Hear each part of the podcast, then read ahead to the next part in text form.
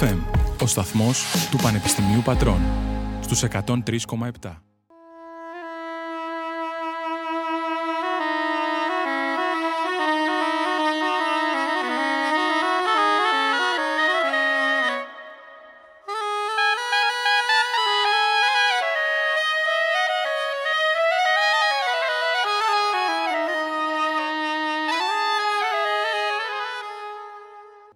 Είμαστε στον αέρα του APFM 103,7 και έχω την τεράστια χαρά και τιμή να καλωσορίζω στον αέρα του APFM τον Αλκίνο Ιωαννίδη. Καλησπέρα. Καλησπέρα Σοφία. Καλησπέρα και σε σένα και στους ακροατές και στις ακροατρίες. Ευχαριστώ πάρα πολύ που δέχτηκες σε αυτή την πρόσκληση και για, για δεύτερη φορά είναι τιμή μου η πρώτη φορά που βρεθήκαμε ραδιοφωνικά ήταν ο Σεπτέμβρης του 2021. Έχει περάσει καιρός από τότε, έχουν γίνει ναι. πολλά. Ναι. Οπότε θα σταθώ στο Νοέμβριο που μας πέρασε και παρουσίασες τρεις διαλέξεις στις Ηνωμένες Πολιτείες σε μεγάλα πανεπιστήμια. Τι ήταν αυτές οι διαλέξεις; Αυτές οι διαλέξεις έχουν να κάνουν με την φύση του τραγουδιού. Ε, με, το, ε, με το τι είναι τραγούδι. Αν πρέπει να το πω σε τρεις λέξεις ας πούμε. Μάλλον κάτι τέτοιο είναι. Ε, τι είναι αυτό το, αυτή η μαγική δύναμη, αυτή, αυτή η, ιδιαιτερότητα του ανθρώπου να δημιουργεί τραγούδια και να ζει μέσα στα τραγούδια. Ε, και μαζί αυτό ε, εμπεριέχει πολλές άλλες ε, έννοιες ας πούμε τις οποίες προσπαθούμε να αναλύσουμε όπως είναι η παράδοση, αν η παράδοση δηλαδή είναι σχετικότερη με τη συντήρηση ή με την εξέλιξη. Ε, ερωτήματα που έχουν να κάνουν δηλαδή με την ύπαρξή μας ως άνθρωποι σε αυτή τη γη, έτσι. Ε, γιατί το τραγούδι είναι μια πολύ βασική ανάγκη και μια βασική ιδιότητα του ανθρώπου που τον ξεχωρίζει και από, από τα άλλα ένδια όντα. Ε, λοιπόν, αυτές οι διαλέξεις είχαν έναν τέτοιο χαρακτήρα ε, έγιναν τρεις τώρα σε αυτή τη φάση στις Ηνωμένες Πολιτείες. Η, μία, η πρώτη έγινε στο Georgia State University, η δεύτερη στο Berkeley College of Music στη Βοστόνη και η τρίτη στο Princeton στο New Jersey. ήταν μια έτσι, ενδιαφέρουσα εμπειρία και για μένα να δω και το, τα πανεπιστήμια εκεί στις Ηνωμένες Πολιτείες ε, είχα ξαναπισκεφθεί κάποια παλαιότερα. Ε, ε, είχε ένα ενδιαφέρον όλο αυτό και επειδή είχα και τις συναυλίες ταυτόχρονα, δηλαδή ήταν και μια περιοδία συναυλιών σε άλλους χώρους, άλλες μέρες βέβαια, αλλά έδινα μια διάλεξη, μετά από δύο-τρεις μέρες είχα συναυλία. Ήταν πολύ ωραίο γιατί ε, με απασχολούσαν και την ώρα της συναυλίας τα ίδια θέματα που ανέλυα στις διαλέξεις αυτές. Ναι. Πόσο σημαντικό είναι το τραγουδική παράδοση για σένα ή και για την ανθρωπότητα, για την ύπαρξή μας; Κοίτα, δεν, είναι, είναι ζωτική σημασία. Έτσι. Είναι σαν την τροφή, σαν το νερό, σαν τον αέρα που αναπνέουμε. Είναι αδύνατον ο άνθρωπος να ζήσει χωρίς αυτό. Ε, και αποτελεί πάντα ένα μυστήριο το τραγούδι. Γι' αυτό και διαχωρίζεται από τις άλλες τέχνες σε πολλά πράγματα ε, είναι μια βασική λειτουργία ας την ονομάσουμε. Δεν είναι απλά μια ανάγκη, μια έτσι, παραξενιά του ανθρώπου να τραγουδάει. Ε, είναι κάτι ε, πολύ ουσιαστικό. Είναι ο πιο σύντομος δρόμος, ας πούμε, από το βαθύτερο σημείο της ύπαρξής μας ως το πιο μακρινό σημείο του σύμπαντος. Είναι ένας δρόμος άμεσος. Καταργεί τις αποστάσεις, ε, μεταφέρει ε, εμπειρίες, ιστορίες, ε, διηγήσεις, ε, ζωές. Ε, αποτελεί την ανάσα της ανθρωπότητας μέσα στους αιώνες. Είναι κάτι πολύ σημαντικό για μένα τουλάχιστον, όχι, αλλά νομίζω όχι γιατί ασχολούμαι επαγγελματικά με αυτό, γιατί ήταν πάντα, γιατί από παιδί άκουγα ένα τραγούδι που διαρκούσε τρία λεπτά και είχα ζήσει μια ολόκληρη ζωή. Έμπαινα σε έναν κόσμο και τον κατοικούσα σαν να ζούσα πάντα εκεί ακούγοντας ένα τραγούδι από παιδί. Δημιουργεί χώρο, δημιουργεί χρόνο το τραγούδι, δημιουργεί κόσμο. Είναι μια μεγάλη δύναμη. Έχεις κυκλοφορήσει κιόλας δίσκος σε συνεργασία με τον Μιλτιάδη Παπαστάμου με παραδοσιακά τραγούδια της Κύπρου; Ε, ναι, αυτό είναι μια σχολεία που είχαμε με τον Μιλτιάδη ουσιαστικά επί 9 χρόνια πηγαίναμε στην Κύπρο και ηχογραφούσαμε εκεί ανθρώπους που μας τραγουδούσαν παραδοσιακά τραγούδια, κυρίως μεγάλης ηλικίας ανθρώπους στα χωριά και το κάναμε έτσι όχι ως μια λαογραφική έρευνα, το κάναμε γιατί μας άρεσε πολύ και το αγαπούσαμε. Όλο αυτό κατέληξε το 2006 στην κυκλοφορία του δίσκου που προανέφερες που λέγεται Πουδήσινος Ανατολήν όπου αποτυπώσαμε πια εκεί τα τραγούδια με τον τρόπο που εμείς τα καταλαβαίναμε και θέλαμε να τα παίξουμε τότε. Δηλαδή συνειδητοποιήσαμε και εμείς τότε, παρόλο που ήμασταν αρκετά νεότεροι από τώρα, ότι δεν, έχει, δεν υπάρχει κάποια υποχρέωση να, να, να παίξεις τα τραγούδια όπως είναι, γιατί δεν είναι ποτέ όπως είναι τα τραγούδια της παράδοσης. Είναι κάθε φορά αλλιώς. Δεν υπάρχει ε, μια φόρμα την οποία πρέπει να ακολουθήσει συγκεκριμένη. Μας μπέρδεψε λίγο η δισκογραφία η, η ανακάλυψη δηλαδή της δισκογραφίας γιατί από τότε που άρχισαν να ηχογραφούνται τα τραγούδια έρχονται οι ερευνητέ και σου λένε ναι αλλά στην πρώτη ηχογράφηση είναι έτσι άρα το παίζεις λάθος. Ναι, αλλά πριν την πρώτη ηχογράφηση, μια μέρα πριν, ο ίδιος καλλιτέχνης το τραγουδούσε αλλιώς το τραγούδι. Και την επόμενη μέρα το είπε και πάλι διαφορετικά. Και ο γείτονάς του την ώρα που τραγουδούσε στην ηχογράφηση ο καλλιτέχνης, ο γείτονάς του πάλι το τραγουδούσε αλλιώς. Αυτό είναι το σπουδαίο με την παράδοση. Ότι την προσαρμόζουμε στις ανάγκες μας και στις ιδιαιτερότητες μας κάθε φορά και η παράδοση κρατά αυτό που θέλει να κρατήσει από αυτό. Αν δεν έχει να πάρει τίποτα από ό,τι κάνεις, απλά θα το αφήσει να σβηστεί. Αν είναι να κρατηθεί κάτι θα μείνει. Η τέχνη γενικά και η μουσική ειδικά ήταν πάντα, όπως ορίζει ο καθένας το πάντα βέβαια, κίνητρο για δημιουργία και αλλαγή. Γενικά και πολλές καταστάσεις στο παρελθόν άλλαξαν με αφορμή την τέχνη. Πιστεύεις ότι ο κόσμος μπορεί να αλλάξει με κινητήριο δύναμη την τέχνη; Και αν αλλάξει μας μοιάζει. Νομίζω ότι μας μοιάζει το να αλλάξει ο κόσμος, γιατί αλλάζει και ο κόσμος μα μαζί, ο προσωπικός μας, η ζωή μας δηλαδή. Έτσι. Τώρα, αυτό είναι ένα μεγάλο ερώτημα, αν η τέχνη μπορεί να αλλάξει τον κόσμο. Το οποίο προσπάθησαν να το απαντήσουν άνθρωποι πολύ σοφότεροι από μένα. Εγώ αυτό που καταλαβαίνω είναι ότι αλλάζει εμένα η τέχνη. Και αφού αλλάζει εμένα, αλλάζει και τον κόσμο. Δηλαδή, αν αλλάζει έναν έναν από εμάς, έστω για λίγο, έστω προσωρινά, τότε αλλάζει και τον κόσμο. Αλλάζει τους ανθρώπους, τους αγγίζει προσωπικά. Το... Η τέχνη έχει αυτό το σπουδαίο ότι μας αγγίζει προσωπικά και μας καθορίζει συλλογικά. Οπότε έχει σίγουρα μια δύναμη να αλλάζει τα πράγματα, ναι. Μ' αρέσει αυτό που λες, το κρατάω, το κρατάω. Ο Δεκέμβρης μας βρήκε τώρα με την ανακοίνωση για τις νέες σου εμφανίσεις στο Vox στην Αθήνα. Παρέα φυσικά με τέσσερις υπέροχους μουσικούς. Με αυτή την ιστορική μπάντα που κάνατε κάπου στα 23 χρόνια να βρεθείτε ξανά επί σκηνής. Οπότε θέλω να μας μιλήσει για αυτές τις συναυλίες. Με αφορμή κιόλας τη συναυλία που θα δώσετε την Παρασκευή στο Ρόγιαλ εδώ στην Πάτρα. Οπότε φαντάζομαι θα είναι το ίδιο εκρηκτική με αυτές της Αθήνας. Ναι, κοίτα, η αλήθεια είναι ότι ανυπομονούμε να έρθουμε στην Πάτρα γιατί δεν παίξαμε το καλοκαίρι και το θέλουμε πολύ. Είναι έτσι μια πόλη που αγαπάμε και χαιρόμαστε να παίζουμε στην Πάτρα πάντα. Αυτές οι συναντήσεις αυτή τη ονομάσεων με τους μουσικούς αυτούς είναι τρομερά σημαντικές για μένα. Είναι σαν να μπαίνει κάτι στη θέση του. Είναι μια φιλία πολλών χρόνων, μια συνεργασία πολύ ουσιαστική, η οποία συνέβη πριν από δεκαετίες ε, καταγράφηκε κιόλας δισκογραφικά στον ζωντανό δίσκο εκτός τόπου και χρόνου από τον Λικαβητό του 2000 αλλά πρόκειται για ανθρώπους που καθόρισαν τη ζωή μου όλοι τους. Να θα αναφέρω και τα ονόματά τους αν δεν έχεις αντίρρηση. Είναι ο Σταύρος Λάντσιας στα πλήκτρα. Ο Μιλτιάδης Παπαστάνου στο βιολί.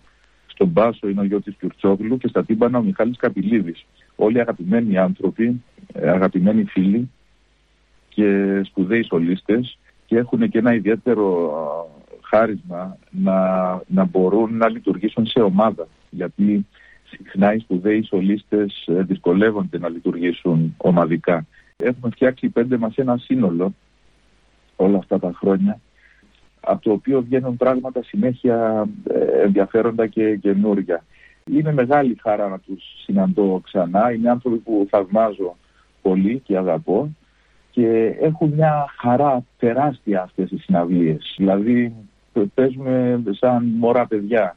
Έχουν τρομερή συγκίνηση και ταυτόχρονα μεγάλη χαρά. μέσα σε μια εποχή δύσκολη που μας λείπει η χαρά, έτσι γίνονται κάποιες συναυλίες πολύ χαρούμενες και πολύ ουσιαστικές μαζί.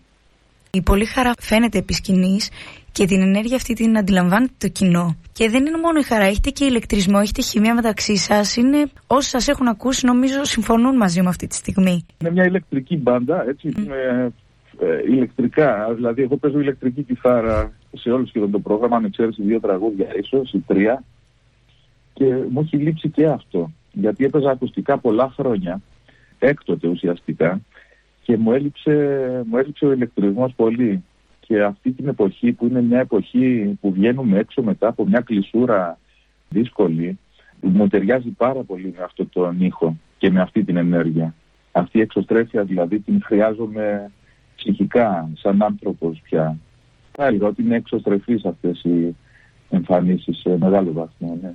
Με βάση αυτόν τον ηλεκτρισμό που λέμε, σε μία από τις συναυλίες ε, της Αθήνας ακούσαμε την πατρίδα σου κάπως αλλαγμένη. Μπορώ να πω ότι αισθανθήκαμε μια συγκίνηση και γενικά ήταν συγκλονιστική ερμηνεία, διότι δεν έχει ξαναπαρουσιαστεί έτσι το συγκεκριμένο τραγούδι. Γιατί διάλεξε να μας το παρουσιάσει με αυτόν τον τρόπο; Κατά τύχη έγινε. Δηλαδή, σε μια συναυλία στο Σκοτάδι στην Κύπρο, γιατί κάναμε στην Κύπρο τελευταίο με τον Θοδωρή Τσάτσο, έναν ε, και τραγουδιστή και λογοτέχνη τυφλό εξαιρετικό κάναμε κάποιες συναυλίες στο σκοτάδι. Δηλαδή σε απόλυτο σκοτάδι ήταν όλη η συναυλία και οι θεατές. Σε απόλυτο σκοτάδι. Δεν μας είδαν ποτέ δηλαδή. Δεν θα μπορούν να πούν είδαμε την αρχή δηλαδή. λοιπόν, ε, για την συνειδητοποίηση στο θέμα της τυφλότητας και για τη στήριξη της σχολής τυφλών στην Κύπρο. Οπότε εκεί κάνοντας πρόβα το μικρόφωνο μου για λόγους πρόβα δηλαδή την πατρίδα με αυτόν τον τρόπο και μετά ήρθαν οι φίλοι που ήταν στην πρόβα και μου λένε έτσι πρέπει να λες το τραγούδι και τα λοιπά. Τώρα το κατάλαβα πρώτη φορά και αυτά. Και το νιώσα και εγώ κάπως διαφορετικά γιατί εσείς πάντα μου αρέσει να αλλάζω τα τραγούδια μου και να τα, να τα πειράζω. Το τραγούδι θέλει συνεχώς αλλαγή. Πρέπει να προσαρμόζεται συνέχεια στο τι και πώς είσαι. Λοιπόν, οπότε επειδή έχω αυτή την ευελιξία ούτως ή άλλως, έτσι γεννήθηκε αυτή η ιδέα. Ναι και να πούμε ότι για τη συμπερίληψη είχες μιλήσει πριν χρόνια τότε που παρουσίαζες τη μουσική σου για τις βάκχες στο Μέγαρο Αθηνών. Και εντάξει μετά ήρθε η συναυλία μαζί στο φως το οποίο εντάξει ήταν είσαι πρωτοπόρος δηλαδή μετά από σένα ακολούθησαν και άλλοι άνθρωποι του χώρου αλλά ήσουν ο πρώτος που μίλησε γι' αυτό. Δεν, δεν είμαι πρωτοπόρος, είμαι τυχερός. αυτό είναι. Δηλαδή με είχε προσεγγίσει η κίνηση αναπηρών καλλιτεχνών της οποίας είμαι πλέον μέλος για να κάνουμε κάτι τέτοιο και μου άρεσε πάρα πολύ και το, κάναμε την πρώτη καθολικά προσβάσιμη συναυλία. Το πρωτόκολλο μιας καθολικά προσβάσιμης εκδήλωσης είναι πολύ λεπτομερές, πολύ συγκεκριμένο και ήταν η πρώτη φορά που καλύφθηκαν όλοι οι όροι του σε μια συναυλία μάλιστα εξωτερικού χώρου στην Ρεμαθιά Χαλανδρίου έγινε πριν από χρόνια όπου ήταν προσβάσιμη καθολικά η συναυλία, δηλαδή υπήρχε και ταυτόχρονα ε, μετάφραση στην ελληνική νοηματική γλώσσα, υπήρχαν ε, με μεγάλα γράμματα γραμματοσυρές για όσους έχουν περιορισμένη όραση, υπήρχε όλη η δυνατότητα για τα μαξίδια πρόσβασης, υπήρχε η δυνατότητα βέβαια ο καθένας να φέρει τον σκύλο οδηγό του, υπήρχαν, καλύφθηκαν όλες οι πιθανές μορφές αναπηρίας. Και ήταν η πρώτη φορά που συνέβη και επαναλήφθηκε μετά αυτή η προσπάθεια στο Μέγαρο Μουσικής Αθηνών, όπως είπες, σε κλειστό χώρο πια, όπου διαμορφώθηκε ειδικά ο χώρος. Άλλαξαν πολλά πράγματα στο Μέγαρο Μουσικής για να μπορέσει να γίνει. Ο τρόπος λειτουργίας με τα ασανσέρ, το πώς σταθμεύει κάποιος, το πώς μεταφέρεται, το πώς έρχεται, το πώς φεύγει, οι τουαλέτες. Είναι ένα πρωτόκολλο το οποίο θα ήταν πολύ σπουδαίο για όλους μας, όχι για τους ανάπηρους, για, για όλους. Ε, δεν διαχωρίζω τους ανθρώπους θα ήταν σπουδαίο να ακολουθήσει όλη η χώρα σιγά σιγά και όλοι οι χώροι της χώρας μας σιγά σιγά να μπορέσουν να γίνουν καθολικά προσβάσιμοι. Είναι μεγάλη υπόθεση αυτή γιατί χάνουμε ανθρώπους, ε, σημαντικούς ανθρώπους που έχουν να πούν πράγματα, που έχουν να, να φτιάξουν έργα, που έχουν να μας κάνουν παρέα, να συνεπάρξουν και να μάθουμε πάρα πολλά από αυτούς και να ζήσουμε πράγματα μαζί τους. Τα, τα χάνουμε όλα αυτά. Είναι μια χώρα η οποία δεν ε, σέβεται δυστυχώς στους αναπήρους της. Ακόμα και, και στη λέξη ανάπηρος δώσαμε αρνητική έννοια και προσπαθούμε να την αποφύγουμε λέγοντας αμαία χαρακτηρίζοντας τους ανθρώπους με κάποια αρχικά, σαν πως η αναπηρία είναι κάτι κακό το οποίο δεν πρέπει να αναφέρεται και προσβάλλει. Ίσα ίσα υπάρχει μια περηφάνεια μεγάλη μέσα στην αναπηρία και είμαστε όλοι οι άνθρωποι ανάπηροι με τον ένα ή τον άλλο τρόπο. Μπορεί να μην είμαστε σωματικά ή εμφανώς ανάπηροι, αλλά μπορεί να είμαστε συναισθηματικά, ψυχολογικά, πνευματικά, με, με χίλιους δύο τρόπους. Εξού και ζήτησα να γίνω μέλος της κίνησης αναπήρων καλλιτέχνων. Ναι και καθόμαστε ας πούμε και συζητάμε τα αυτονόητα που εν τέλει δεν είναι αυτονόητα, ενώ θα έπρεπε. Δυστυχώς δεν είναι διότι αν, ε, αν έχεις ε, η ίδια ή ο ίδιος αναπηρία ή αν ζεις με ανθρώπους με αναπηρία ή αν γνωρίζεις και έχεις φίλους με αναπηρία που εγώ έχω αρκετούς συνειδητοποιείς ότι δεν είναι μια φιλολογική συζήτηση αυτή. Είναι ένα καθημερινό πρόβλημα το οποίο επηρεάζει τη ζωή. Δεν μπορείς να πας στο περίπτερο, δεν μπορείς να εργαστείς, δεν μπορείς να βγεις για καφέ, δεν μπορείς να περάσεις στον δρόμο, δεν μπορείς να κυκλοφορήσεις. Είναι ένα, ένα σημαντικό καθοριστικό για τη ζωή σου πρόβλημα όλη αυτή η υπόθεση. Όχι η αναπηρία σου. Ο τρόπος που η κοινωνία και το κράτος την αντιμετωπίζει είναι ένα πρόβλημα. Η αναπηρία δεν είναι ένα πρόβλημα. Είναι ένα χαρακτηριστικό. Πρόβλημα γίνεται από τον τρόπο που η, η κοινωνία την αντιμετωπίζει. Μιας και λέμε για προβληματική αντιμετώπιση, νομίζω ήρθε η ώρα να πούμε στους ακροατές βασικά, αν δεν το έχουν ήδη διαβάσει, ότι πριν λίγες μέρες κυκλοφόρησε και ένα κείμενο που είχες γράψει για τις κινητοποιήσεις των καλλιτεχνών. Εγώ που το διάβασα αισθάνθηκα ένα μαζί, ένα μια συγκίνηση ότι κάτι μπορεί να γίνει εκεί έξω. Αλλά σήμερα ανακοινώθηκε ότι ο Σύσσωμος, ο Σύλλογος Διδασκόντων της Δραματικής Σχολής του Εθνικού Θεάτρου παρετήθηκε. Ποιες είναι οι σκέψεις σου πάνω σε αυτό; Αυτά είναι ντροπής πράγματα. Αυτές είναι οι σκέψεις μου. Δηλαδή, όχι αυτά που συμβαίνουν τώρα με το προεδρικό διάταγμα και όλα αυτά. Αυτά είναι μια αφορμή τώρα για να ξεσπάσει ο θυμός και η απελπισία των καλλιτεχνών, η οποία όμως έρχεται μέσα από τα χρόνια. Για πάρα πολλά χρόνια οι καλλιτέχνες ζουν απαξιωμένοι.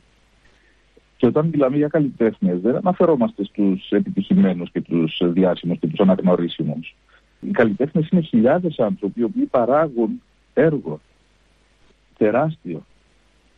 Επικεντρωνόμαστε λόγω των ε, μέσων μαζικής ενημέρωσης στους λίγους εμφανέστερους, ας τους πω, αλλά υπάρχει ένας κόσμος ολόκληρος ο οποίος αφιερώνει όλη τη ζωή του για να βάλει ένα μικρό λιθαράκι σε αυτή την υπόθεση. Και αυτή η υπόθεση, η τέχνη, ο πνευματικός κόσμος της χώρας, ε, όχι οι άνθρωποι, ενώ μαζί και το πνευματικό υλικό που δημιουργείται, όλο αυτό στηρίζει την ύπαρξή μας, στηρίζει τη χώρα μας, στηρίζει τις ζωές μας, το επίπεδο της χώρας, το επίπεδο της ζωής μας είναι κάτι τρομερά σημαντικό το οποίο έχει απαξιωθεί πλήρως. Αισθάνεσαι σαν καλλιτέχνης όχι απλά αβοήθητος σε αυτή τη χώρα, αλλά σαν να έχεις ένα κράτος εχθρικό απέναντί σου, που σε εχθρεύεται και προσπαθεί να σου κάνει τη ζωή όσο πιο δύσκολη μπορεί να την κάνει όσο πιο δύσκολη μπορώ να κάνω τη ζωή στους καλλιτέχνες, τόσο. Ωραία, θα το κάνω. είναι, είναι σχεδόν εκδικητικό προς τους καλλιτέχνες όλο αυτό. Αυτό δεν καταλαβαίνουν οι περισσότεροι. Όλη αυτή η ιστορία με τα πτυχία κτλ. είναι σημαντική σίγουρα είναι από πολλές απόψεις σημαντική. Υπάρχει αγωνία για ανθρώπους οι οποίοι μπαίνουν τώρα σε σχολές ή θα ήθελαν να σπουδάσουν θέατρο και δεν, δεν θα σπουδάσουν γιατί ξαφνικά δεν αναγνωρίζεται το πτυχίο και σου λέει δεν θα μπορώ να κάνω, να κάνω μεταπτυχιακό μετά από αυτό. Ε, δεν θα μπορέσω να, να εργαστώ αλλιώς αν δεν καταφέρω να γίνω ηθοποιός ή δεν θα, δεν θα αναγνωριστεί τίποτα από τα χρόνια αυτά που θα περάσω ε, ενώ θα σκοτώνομαι για να μάθω μια τέχνη. Ε, λοιπόν, είναι, είναι αφορμή όμως παρόλα αυτά αυτή η ιστορία με τα πτυχία για να ξεσπάσει αυτή η οργή αυτών των ανθρώπων και η απελπισία τους. Γιατί είναι απελπιστικό να ζει σαν καλλιτέχνης εδώ. Έχω φίλους καλλιτέχνες, ε, μουσικούς, ηθοποιούς και τα λοιπά, φωτογράφους, οι οποίοι ζουν στο εξωτερικό, οικαστικούς. Και Έλληνες και ξένους. Αμερικανοί, Γάλλοι, Βρετανοί, Σκοτσέζοι, ε, ε, όλοι ε, αισθάνονται ότι έχουν ένα σύμμαχο στο κράτος τους αισθάνονται ότι υπάρχει μια κοινωνία η οποία στηρίζει αυτό που κάνουν και ότι ό,τι χρειαστούν, χωρίς υπερβολές εννοείται, Δεν λέω ότι καλοπερνάνε όλοι, κάθε άλλο. Είναι δύσκολη η ζωή του καλλιτέχνη, αλλά αισθάνονται ότι έχουν ένα κράτος που μπορεί να τους στηρίξει σε κάποια βασικά πράγματα. Είναι αλλιώς να είσαι καλλιτέχνη στη Γαλλία και αλλιώς να είσαι στην Ελλάδα του 2023. Η στήριξη που έχει ένας άνθρωπος προκειμένου να παράξει ένα καλλιτεχνικό ή ένα πνευματικό έργο είναι υπαρκτή τουλάχιστον εκεί. Και σημαντική. Και όχι μόνο στήριξη δεν υπάρχει, εδώ σκόβουν τα πόδια καθημερινά. Οπότε οι άνθρωποι που διαμαρτύρονται ουσιαστικά διαμαρτύρονται και για, την, ε, για όλη αυτή την κατάπτωση. Ε, για όλη αυτή την καταστροφή, γιατί περί καταστροφής πρόκειται. Και αυτό δεν έχει να κάνει μόνο με τη σημερινή κυβέρνηση. Έχει να κάνει με όλες τις κυβερνήσεις δεκαετιών. Είναι δυνατόν η χώρα αυτή να μην έχει μια σχολή της προκοπής; Οι ίδιοι το λένε ότι δεν είναι της προκοπής οι σχολές θεάτρου. Οι ίδιοι, υποβαθμίζοντάς τους. Ωραία, δεν έχουμε σχολή της προκοπής. Α συμφω...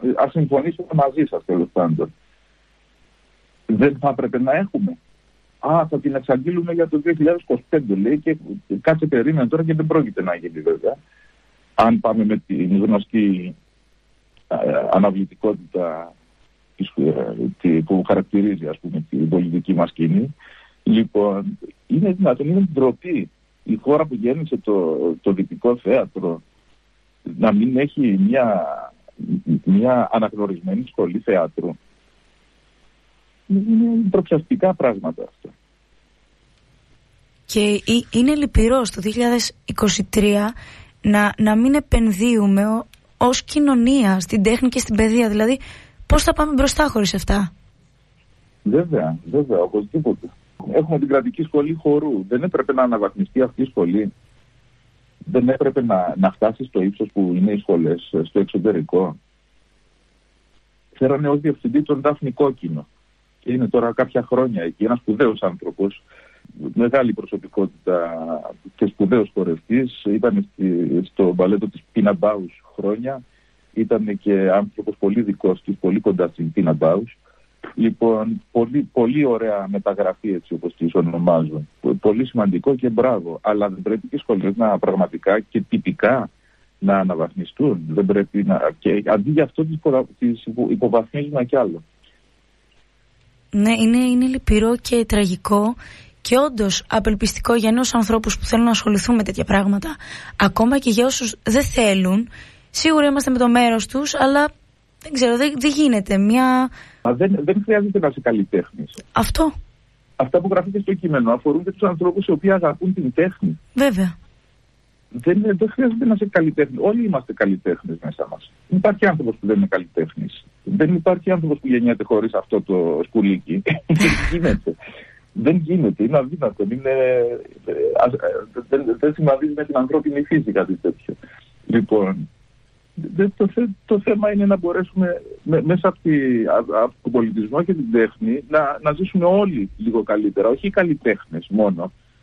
Γιατί αν δημιουργηθεί έργο, αν, αν ανέβει και το επίπεδο συνολικά, ανεβαίνει και το δικό μας επίπεδο και το δικό μας επίπεδο ζωής του καθενός και της κάθε μιας.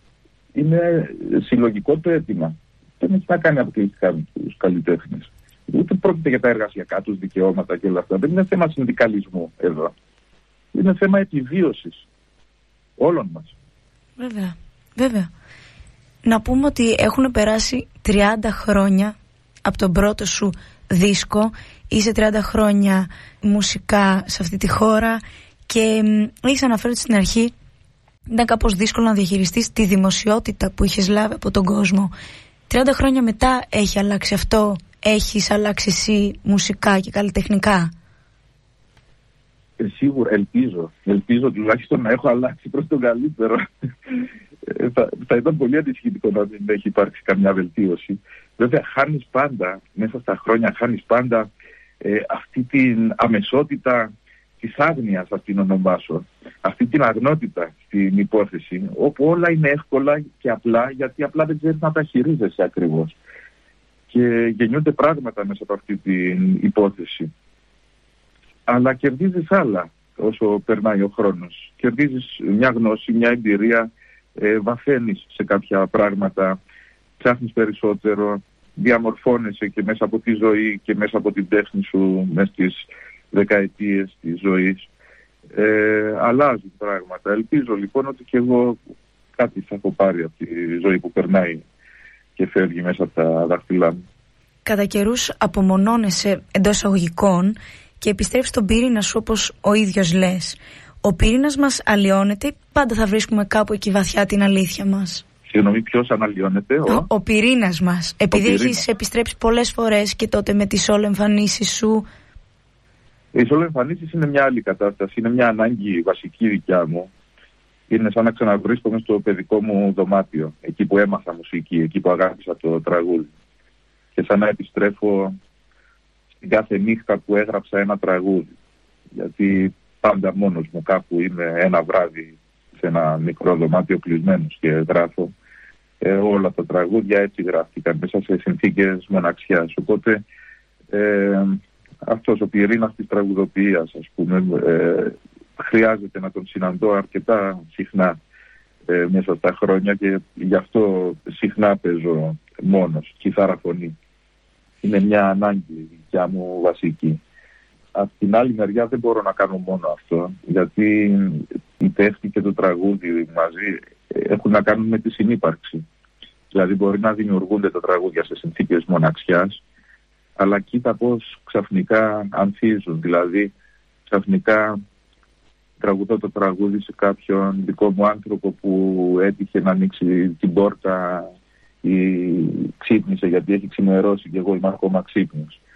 Ε, μετά θα το μοιραστώ με τον Βαγγέλη τον Λάπα, τον ηχολήπτη, ε, συμπαραγωγός στους δίσκους. Ε, μετά θα το μοιραστώ με τους μουσικούς που θα έρθουν στο στούντιο να παίξουν. Και μετά θα το μοιραστώ με όλους τους ανθρώπους και δισκογραφικά και συναυλιακά. Οπότε από την απόλυτη ε, μοναχικότητα πάμε στην απόλυτη μοιρασιά. Πας ξαφνικά σε ένα θέατρο με 5.000 ανθρώπους και μοιράζεσαι μαζί τους κάτι το οποίο δημιούργησε σε, σε, σε μοναχικές συνθήκες. Αλλά και την ώρα που το δημιουργείς, εκεί που είσαι μόνος, πάντα έχεις στο νου σου τους ανθρώπους. Εγώ δεν έχω ποτέ συγκεκριμένους ανθρώπους στο μυαλό μου. Έχω μια, μια συλλογική έννοια του ανθρώπου, ας πούμε, των ανθρώπων. Σε αυτούς απευθύνομαι την ώρα που γράφω. Ε, είναι σαν να το μοιράζομαι ήδη. Είναι πολύ μοναχικό και ταυτόχρονα έχει πολύ αγάπη προς τον άλλο άνθρωπο όλο αυτό, όλη αυτή η διαδικασία. Και το κοινό σου σε αγαπάει και αισθάνεται πολύ δικά του όλα τα τραγούδια που έχεις γράψει και νομίζω αντιλαμβάνεται πολύ την αλήθεια σου μέσα σε αυτά. Πώς θα τη χαρακτήριζες τη σχέση σου με το κοινό όλα αυτά τα χρόνια; Κοίτα, είναι μια δυναμική σχέση. Ε, είναι μια σχέση που έχει καθορίσει τη ζωή μου, τη σχέση με το κοινό. Για μένα είναι πρωταγωνιστές και των συναυλιών και της ζωής της δικής μου. Αυτοί οι άνθρωποι είτε τους ξέρω προσωπικά είτε όχι. Έχουμε διαμορφώσει ο ένας τον άλλο, έχουμε ζήσει μαζί σημαντικές στιγμές είναι ε, κάτι πολύ, πολύ ουσιαστικό και χρήσιμο νομίζω για μένα σαν άνθρωπος, γιατί είμαι πολύ μοναχικός άνθρωπος, γενικά είμαι ακοινώνητος, δύσκολος έτσι με τις ε, επαφές με τους ανθρώπους και αυτή η μοιρασιά η από ψυχής, η από καρδιάς κάθε φορά σε μια συναυλία είναι για μένα λυτρωτική. Είναι πολύ σημαντική για μένα η σχέση μου με το, με το κοινό και το κοινό το θεωρώ πάντα πρωταγωνιστή της υπόθεσης. Δηλαδή, μια συναυλία υπάρχει γιατί υπάρχει κοινό, όχι γιατί υπάρχουν μουσικοί που παίζουν. Γιατί οι μουσικοί που παίζουν μπορούσαν να παίζουν και σε ένα μικρό δωμάτιο και να το ονομάζουν πρόβα όλο αυτό και όχι συναυλία. Και έχει προηγηθεί τη συναυλία πράγματι. Συναυλία την κάνει ο θεατής. Το θέατρο το δημιούργησε ο πρώτος θεατής. Δηλαδή, μέσα από τις ε, θρησκευτικές τελετουργίες όταν κάποιος είτε γιατί τον πόνεσε το πόδι του, είτε γιατί ξαφνικά άρχισε να έχει αμφιβολίες για τη χρησιμότητα όλης αυτής της μασκαράτας, ε, και είτε την Πάτρα και είναι οι μέρες τέτοιες. Όταν λοιπόν κάποιος συμμετέχον στο, στη λειτουργία, ας πούμε, ε, βγήκε εκτός και έκατσε και παρακολούθησε, τότε δημιουργήθηκε το θέατρο. Ο θεατής γέννησε το θέατρο. Έτσι και τη μουσική ο θεατής γεννά τη συναυλία, ο ακροατής γεννάει τη συναυλία. Και έχει και ευθύνη ο ακροατής, ξέρεις. Εγώ πηγαίνω να ακούσω συναδέλφους καμιά φορά και πριν βγουν έχω αγωνία. Ο ίδιος. Όχι για το πώς θα τραγουδήσουν κτλ., αλλά για το ότι πρόκειται να συμβεί κάτι σημαντικό. Ε, και πρέπει να με εκεί να το ζήσω. Οπότε η έκβαση της κάθε συναυλίας σε τεράστιο βαθμό καθορίζεται και από το ακροατήριο.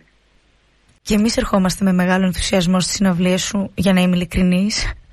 Και εγώ και πολλοί άλλοι ακροατές φαντάζομαι. Ευχαριστώ, ευχαριστώ πολύ. Εμείς ευχαριστούμε βασικά. Αυτό το διάστημα ασχολείσαι και με πολλά project. Έχεις γενικά στα σχέδιά σου να παρουσιάσεις κάτι από αυτά ή ενδεχομένως κάποιο νέο δίσκο; Γιατί εντάξει, πέρασαν και κάποια χρόνια χωρίς να ασκώ κάποια πίεση απλά έτσι ε, ερώτηση, μια απορία Ναι, ναι Κοίτα, είμαι σε φάση τώρα που μαζεύω τα κομμάτια μου που λέμε με, με, με, με όλες τις έννοιες Λοιπόν, και τα κομμάτια τα ε, μουσικά που έχω γράψει τα τελευταία χρόνια ε, και τα κομμάτια μου σαν άνθρωπος, έτσι. Λοιπόν, ναι, συμμαζεύομαι σιγά σιγά, μαζεύω και το υλικό, το βλέπω, το, το γνωρίζω, αρχίζω να βλέπω το πρόσωπό του δηλαδή και να καταλαβαίνω τι έχει να μου πει, ε, να το βλέπω σαν σύνολο, να το βλέπω αποσπασματικά. Ε, αρχίζω να δουλεύω τον ήχο των τραγουδιών, ασχολούμαι πολύ με τα ηλεκτρονικά όργανα τα τελευταία χρόνια. Κατάφερα έτσι, παρόλο που δεν είμαι καλός με την τεχνολογία γενικά, με εξαίρεση τα προγράμματα ηχογράφησης στην υπολογιστή που τα γνωρίζω υποχρεωτικά. Κατά τα άλλα είμαι παντελώς άσχετος. Αλλά ε, έκατσα και έμαθα, μελέτησα πολύ και ασχολήθηκα έτσι με την ηλεκτρονική μουσική εντατικά. Λοιπόν, οπότε και με την κατασκευή ήχων με ενδιαφέρει πάρα πολύ αυτό.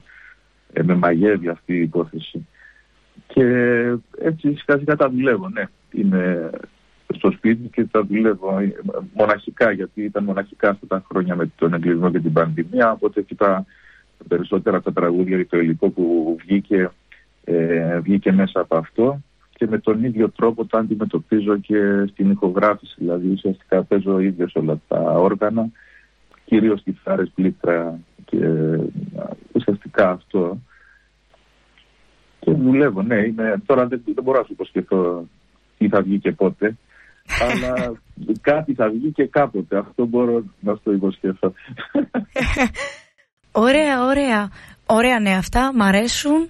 Εμείς θα περιμένουμε ήσυχα, χωρίς καμία και ανυπομονούμε πάρα πάρα πάρα πολύ να σε δούμε την Παρασκευή στην Πάτρα. Το περιμένουμε εγώ, πώς και πως Σε ευχαριστώ μέσα από την ψυχή μου για όλα. Πάρα πολύ και για όλα αυτά τα χρόνια. Σε ευχαριστώ. Ευχαριστώ και εγώ. Ήταν τιμή μου. Ήταν τιμή μου. Και δική μου και χαρά μεγάλη. Να είσαι καλά. Καλό βράδυ. Καλό βράδυ. Καλό βράδυ. Σε ευχαριστώ. Σε ευχαριστώ ναι. πολύ. Και εγώ, και εγώ.